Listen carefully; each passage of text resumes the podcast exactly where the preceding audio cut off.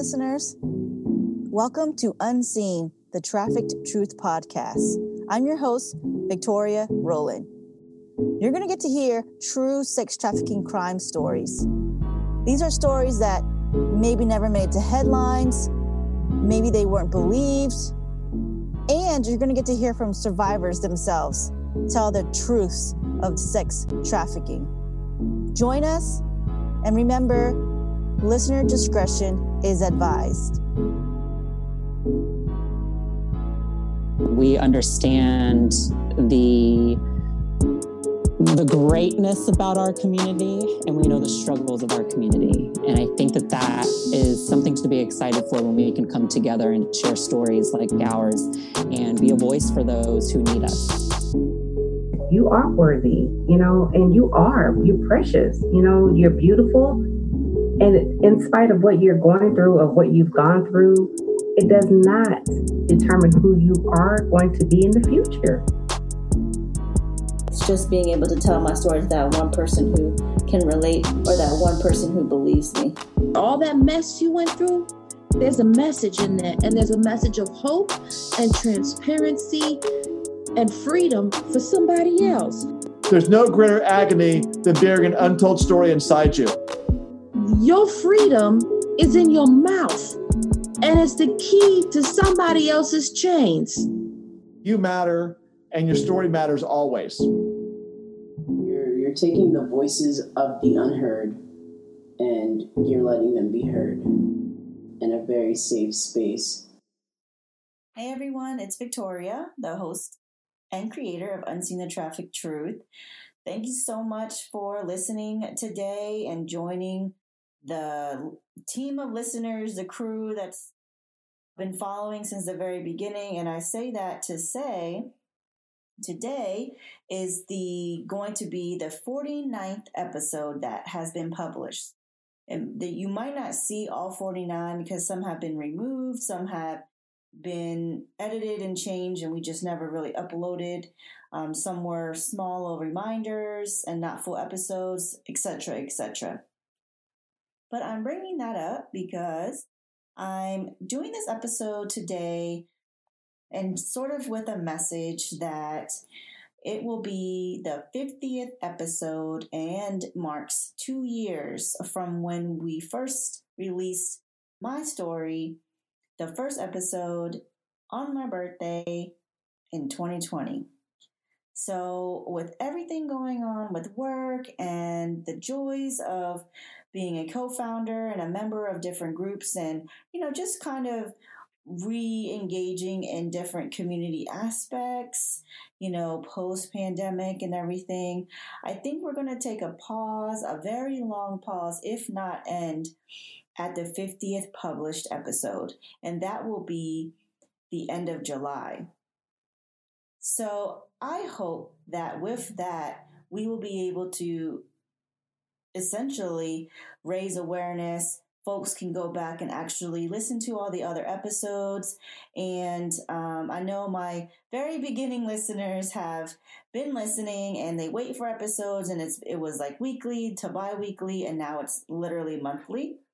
And I want to give a big shout out, obviously, to all the guests and all of the folks who want to spread awareness and share their story. That's why I'm going to not take a like a huge, huge break and totally dead it but I do want to leave that window open for folks who do and are part of their journey where they want to share their truths. However, I'm going to be losing my wonderful editor and who's been a very big, big, big part since the very beginning. Bailey has helped with so much more than just editing and it takes a whole production to do what we do obviously or it would be as simple as today me just getting on the microphone. And i cannot do that. If i get on the microphone you guys cannot just get me on an episode and it plays because it it's bad but it's a whole production and i just want to thank her and i want to thank claire for the idea of just empowering me to be able to use this platform as a safe space for those that are unseen unheard not believed and that way when folks are coming across actual you know survivor truths in the true crime space of sex trafficking, they come across this one and they learn lots and lots and lots of lots of important information from healing journeys to the truths on what trafficking looks like, how it affects marginalized communities disproportionately, people of color, and LGBTQA2 spirit, non binary, Mahu, plus all of the folks that are underlooked. So, with that being said, I'm going to cut my announcement short and just say that if you haven't listened to the first episode and if you're just joining today, go ahead and feel free to move backwards from this episode to the one before it to etc etc don't just stop here and then go back to the first episode because the first episode needs some damn edits. We kept it as raw and true as it could be because one that was my story and two i hadn't told it that way before in this space for 15 years and two years ago, that's what I was doing. And I was doing it for other folks who were in the same position who wanted to finally end their silence, who wanted to finally heal in that aspect of their journey. So, of course, there's a lot of so's and ums. And thank you to my partner who was very supportive in the whole thing. There's a lot of things that I left out um, that I'm trying, I'm figuring out that are, are very important in my story, but those will be communicated to, you know, people that are close, to people who reach out, and people who understand the work that's being done. Um, so that was just like a little tidbit. We also kept it true to the origin of how we started it, we didn't know it was going to be like a big production. So, uh, seven, you know, sometimes I was saying the trafficking truth, and then we didn't have any like music or pauses in between. There, I feel like you could freaking hear my dog in the background, like trying to get on my lap because you know they know when you're about to hit that like emotional peak. um, but again, Take time to really try to listen to the episodes, share the truths, visit our Instagram and our Facebook. And there is a Twitter, but very slowly moving on to that. Again, the production team, we are coming to a close, and Victoria will stay open to episodes. This will actually be for the month of June, which will mark us at 49. And then July's episode will be episode 50. And I say that to say we are approaching, you know, at a good pace here. We're almost at 32,000 downloads across the entire scope of like North America and we're in we're international, we're in different countries, you know, I think almost every continent except for like Antarctica and, and like Okay, let's get into the episode. Super excited, super excited, super excited. Okay. Today's episode will only be me covering a very, very sad case of a woman of color who is still missing, y'all. Y'all know I don't cover missing cases, missing stories unless I have some like support. There was some coverage, you know, like little um, articles here. I think the bigger one was like the Seattle Times. There was one writer who um, sort of wrote a medium on it and she really started off by saying like how come this is not a whole podcast? Like how come there isn't like a lot of more coverage when there's documentation the mother is speaking out? And it's it's sad because she is black white and native american and she was only 18 at the time of her missing. And it's been almost actually more than 10 years and the cases are still getting covered. But I don't believe I saw any for this year with any more new updated information. But again, I know I haven't been following it because I don't follow missing cases. But this is very important because the premise of this involves human trafficking. It involves her being sex trafficked. Yes, there was some coverage. There was a podcast um, covering it. Um, and I don't really want to mention those kind of art, those right now, um, because they were still using terms that I don't really um, like to incorporate in my work. And when we start covering it, and you'll notice that I say that she was 16. So one of the things that I mean is that they were calling her a sex worker, um, and she was still a teenager. So again, she didn't go missing until she was 18, and this plays an important role of missing and um, murdered women, especially missing and murdered Native Hawaiian, Native American, Indigenous folks, etc., that go missing. And this is a case that I'm covering that happened almost more than 10 years ago. So this is um, a lot that we're going to take in. All right. Emily Kelsey Collins. Well, let's just say we're going to call her Kelsey throughout this article, even though her birth name was Emily. And she actually liked to be called Emily. It was reported, however, um, after an escape of a domestic violence situation, her mother changed names and um, her middle name became her first name. So, Emily Kelsey Collins, around seven years old, was when her mom and her sibling went were able to flee an abusive stepfather who pretty much abused them since Kelsey was about three years old. Kelsey went through a lot, uh, like many of our teens that we hear of, that we speak on, that have been on the podcast, you know, and young people that have very much similar vulnerability. So I want to start off this by saying she had a tough life starting from the age of three.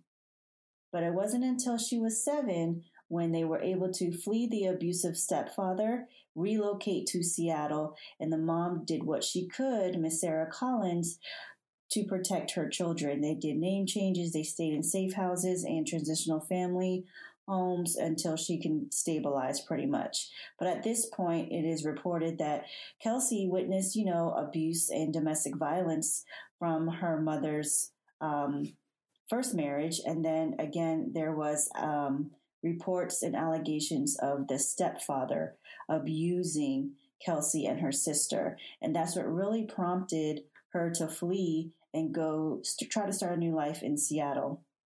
The good part of this sort of case, though, is that um, after the allegations, Sarah did what she needed to do for her daughters, and the stepfather was convicted of sexually abusing them and is serving a 20 year prison sentence. So let's just say we're starting off on a good little path here, I think.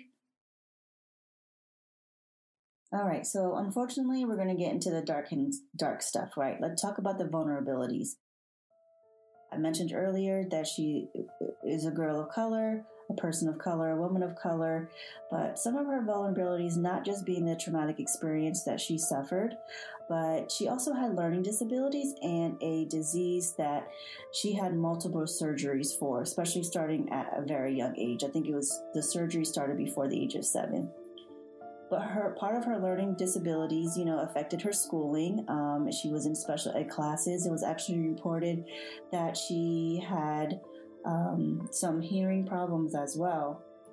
And some of the issues that stemmed from this this situation that I'm about to get into is that she was very vulnerable in the sense that a lot of instability, but also falling through the cracks, should I say, because she was already in a system where it was, um, you know, uh, using so you know social services. Her mom was trying her best. She was in special ed classes. Um, it was also reported that her sister engaged in alcohol and drugs. So unfortunately i'm going to report by the time she was 12 years old there had been um, some things that they were noticing. She was being truant in school and she later reported that she was sexually assaulted by a classmate at the age of 11 and she did report to authorities, but unfortunately, they weren't able to press charges. So, that in itself, and her trying to recover and heal from that, started a lot of vulner, you know, a lot of situations with her life at 12. So this is where the mom starts to report, and she does too. She reports being super, super vulnerable to older, older guys and older men. Not even just like five, six years older than her. Um, so she started skipping school. She started to use drugs. She started to drink alcohol.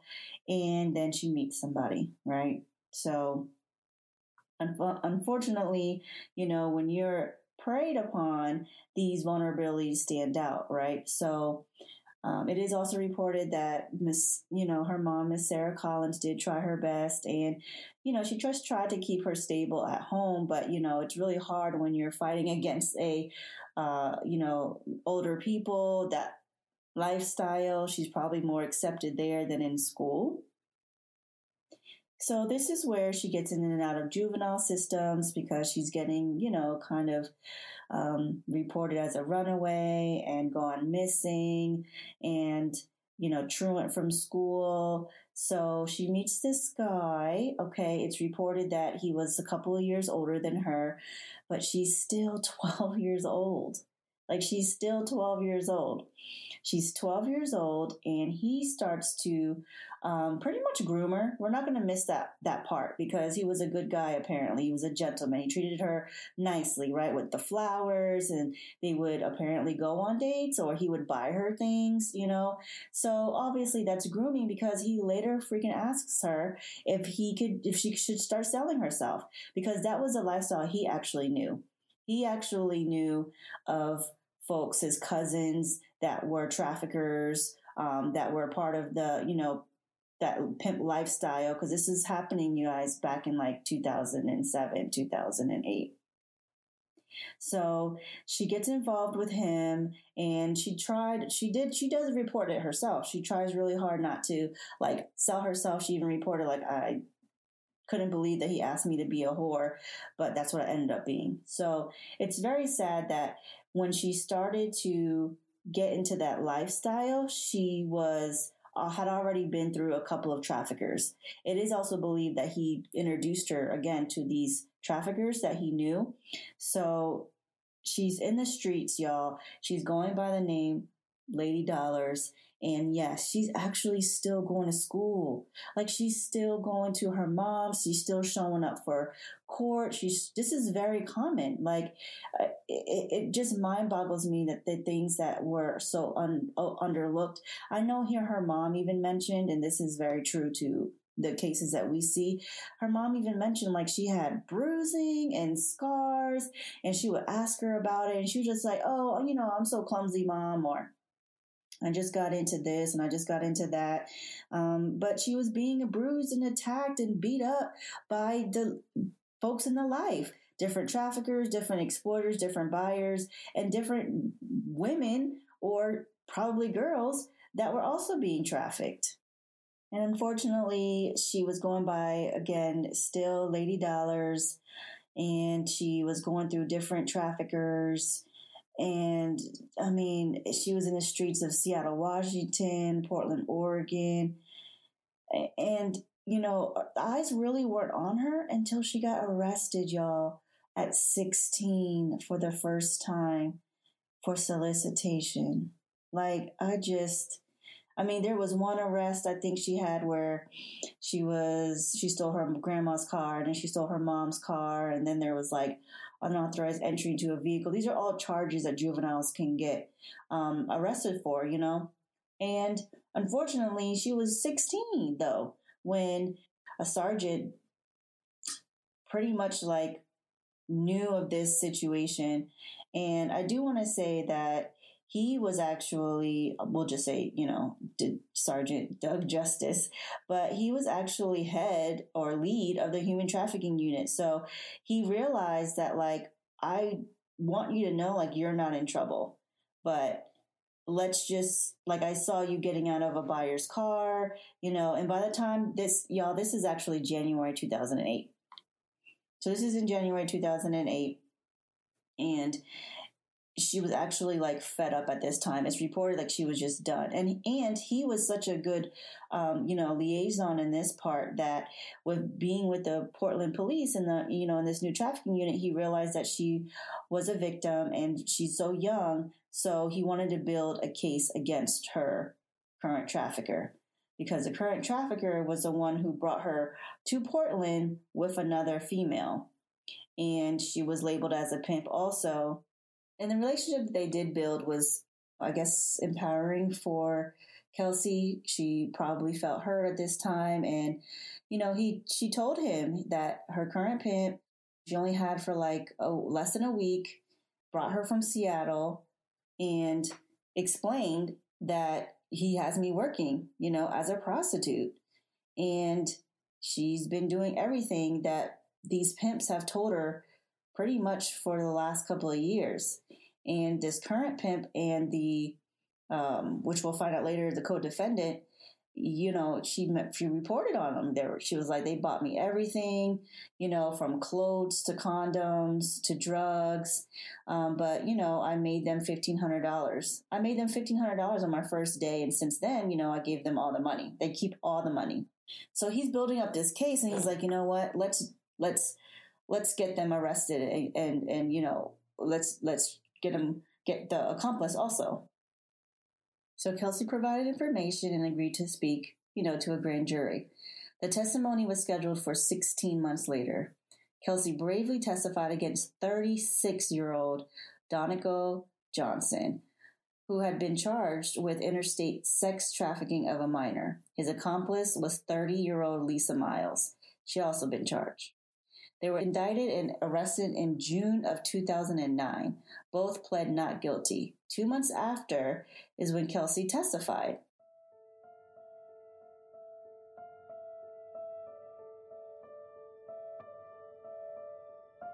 So I'm just going to try to go back a little bit um, because the timeline, I've been reading all of those little reports and I'm just a little bit confused myself because this is, again, this is the time when she went missing. So ultimately, the charges were dismissed, y'all. You know, obviously due to lack of evidence. And this was in March of 2010. So she wasn't able to stand trial, right? So, um, and you know, she was a key witness. So thankfully, though, that wasn't Johnson's only case.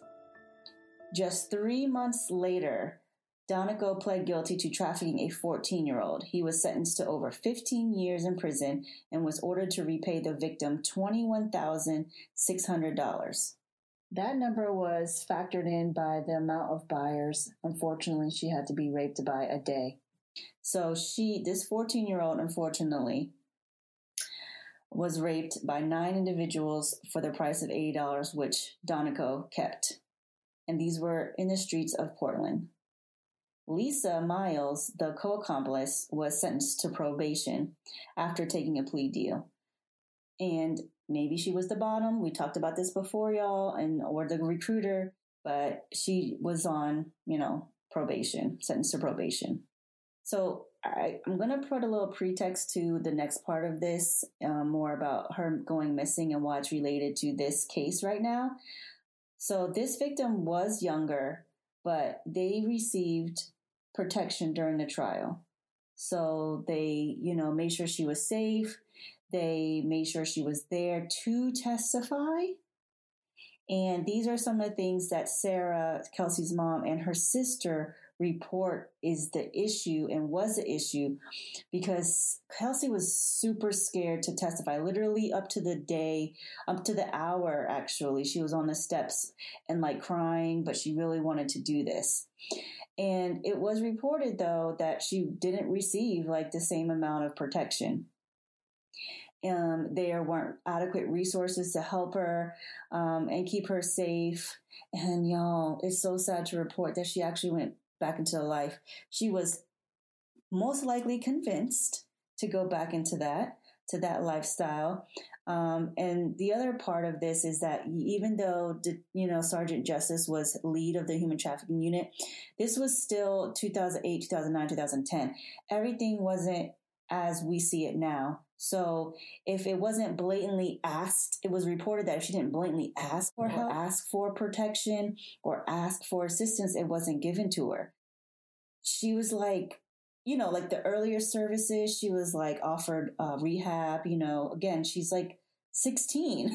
So she's not, when she got, you know, quote unquote arrested for solicitation, she was on probation, but she was just to go to, you know, rehab and everything like that. That's one of the things that they helped her with, you know. But another thing was where she went back into the life and was even more victimized. Like there were just reports that there were other traffickers. Uh, she was shuffled around she was just going to different places, not only in Washington and Portland. And there were other women in the trade or men in the trade that would physically abuse her and like she was just always under control and it was just so sad to hear that the mom even reports that she was getting threats from Johnson's people. Like she was getting threats from people on the streets. Like, so you can't imagine why, like the family really think that this was related to her testifying in, in court. Like her having to show up really played a part. Luckily, Donico was still convicted on another charge. Thank you. But it's almost like how Sarah, her mom, keeps reporting that they used her and, you know, now they just don't even care. So it's really sad that the the time of this happening, like the mom is like really trying to like understand Kelsey's lifestyle and having to just be in this life and also like getting threats of for what she did.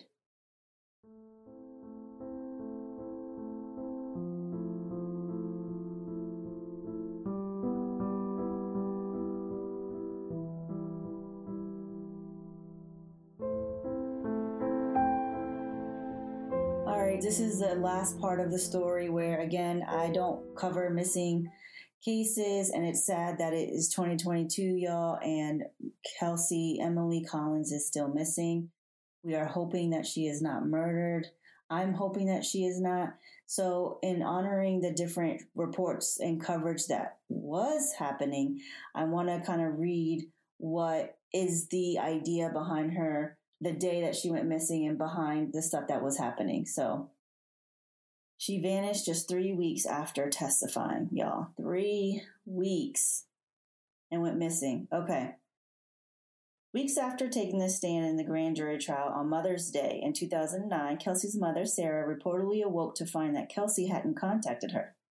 The 18-year-old had left at 5:30 p.m.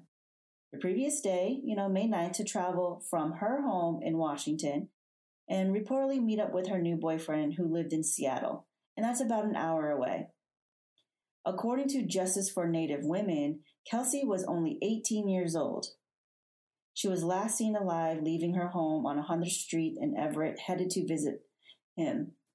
Her plan was just to travel by light rail to Seattle on either Sound Transit 510 or Metro 101 358. It's reported that her cell phone lost power at 8 p.m. that night. She never arrived at her destination and was never heard from again. The boyfriend reported that she never arrived. The boyfriend also is not, he was investigated, but he doesn't seem like he's, um, you know, responsible for her going missing. And her mom also reports that she hadn't really packed a lot of things. So it wasn't like she was going to go move and she left on her own accord and wouldn't have told her that she was going to come back. Sarah's mom reportedly asked the police to track Kelsey's phone, but they refused because at this point, y'all, Kelsey's 18. So that's a whole nother area that I don't even want to talk about. But there there is a lot of resources. Let's just say a lot more resources for missing children the folks under the age of 18. And the weeks that she, after she had gone missing, her phone would go directly to voicemail as if it had been turned off. It wasn't like it, you know, it was completely dead. So, like anybody else, we're thinking that you could still get a signal that daggone way, right? So maybe, but Sarah would later learn that the phone was giving signals for two weeks in the Seattle area. So, two of those weeks, there was a signal, and the police weren't able or didn't want to investigate that. So the search Sarah continued to try to do with the help of whoever would assist was taking several months. And then after five months, she found out that her daughter wasn't even entered into the missing persons, the, the national missing person database. This is not for children.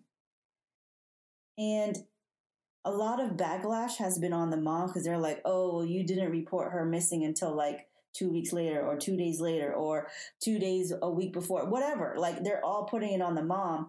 And the mom's like, well, once I noticed, I did report it. And because she was 18, there weren't a lot of resources, they said, that, that she could quote unquote be on her own accord or it's not uncommon or she's allowed per se to go missing. So I'm just going to read the last sort of bulletin. And this is just sort of ending this horrific tragedy of a missing person. And you can see how this is correlated with sex trafficking. We talk about this a lot, but this this is really related to why victims don't come forward. I mean, and it's so tragic to hear that her mom, you know, was involved in different violence against her from men and she did what she had to do. And for Kelsey to want justice and be up against an, an entire um, life of, you know, trafficking and exploitation and the victim and other victims that are in it that are trying to survive, it's really not uncommon to think that she's been murdered um, especially that there's, I was really trying to find more updates and I can't find anything. Her mom is still trying to raise awareness for her case. I do believe, like one of the first articles I read on it, like 2021 or 2020, like this should be a whole podcast series, like when other folks go missing. Um, but she's not getting the attention that she needs. So at the time of her disappearance, Kelsey Collins stood 5 feet 5 inches to 5 feet 7 inches tall and weighed 155 to 165 pounds. She had light brown hair, she maybe have dyed it, and she often flat ironed it. But she had beautiful green eyes. Her hair is naturally curly. Kelsey is described as being multiracial, black, white, and Native American. She also has a number of scars a two inch surgical scar on her rib cage, a two inch scar on her left hand's index finger, and a surgical scar across her lower abdomen. Both her ears are pierced, as is her nose. Her legal name, like I mentioned earlier, was Emily. She was last seen wearing an Ecko athletic jacket, which was white, black, and red, a pink t shirt, blue jeans, and black Jordan sneakers. When she left her home, Kelsey was reportedly carrying her phone, an MP3 player, her identification, a small black purse, a hairbrush, and a small amount of cash. Anyone with information regarding this case is urged to contact the Everett Police Department at 425 257 8400.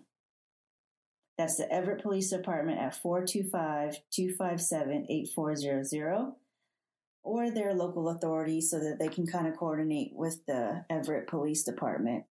I mean, I'm, just so sad to kind of end it this way, but I don't have any other information. I hope that I gave you a little bit more insight on this relation to sex trafficking and trying to testify against a trafficker. Luckily, he is in prison, and her first abuser is in prison.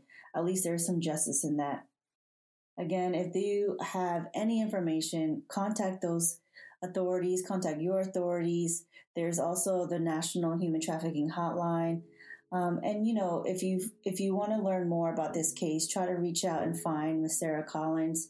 I know she is speaking, like she was on CNN, um, and there's a couple of articles again that are covering some of the same information because I mean there just wasn't any more. There's no more updates. Thanks, y'all.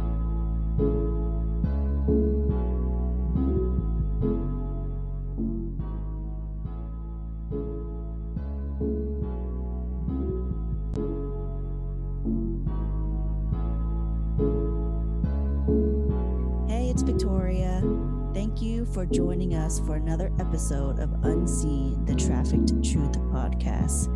Thank you for being a part of hearing and listening to voices that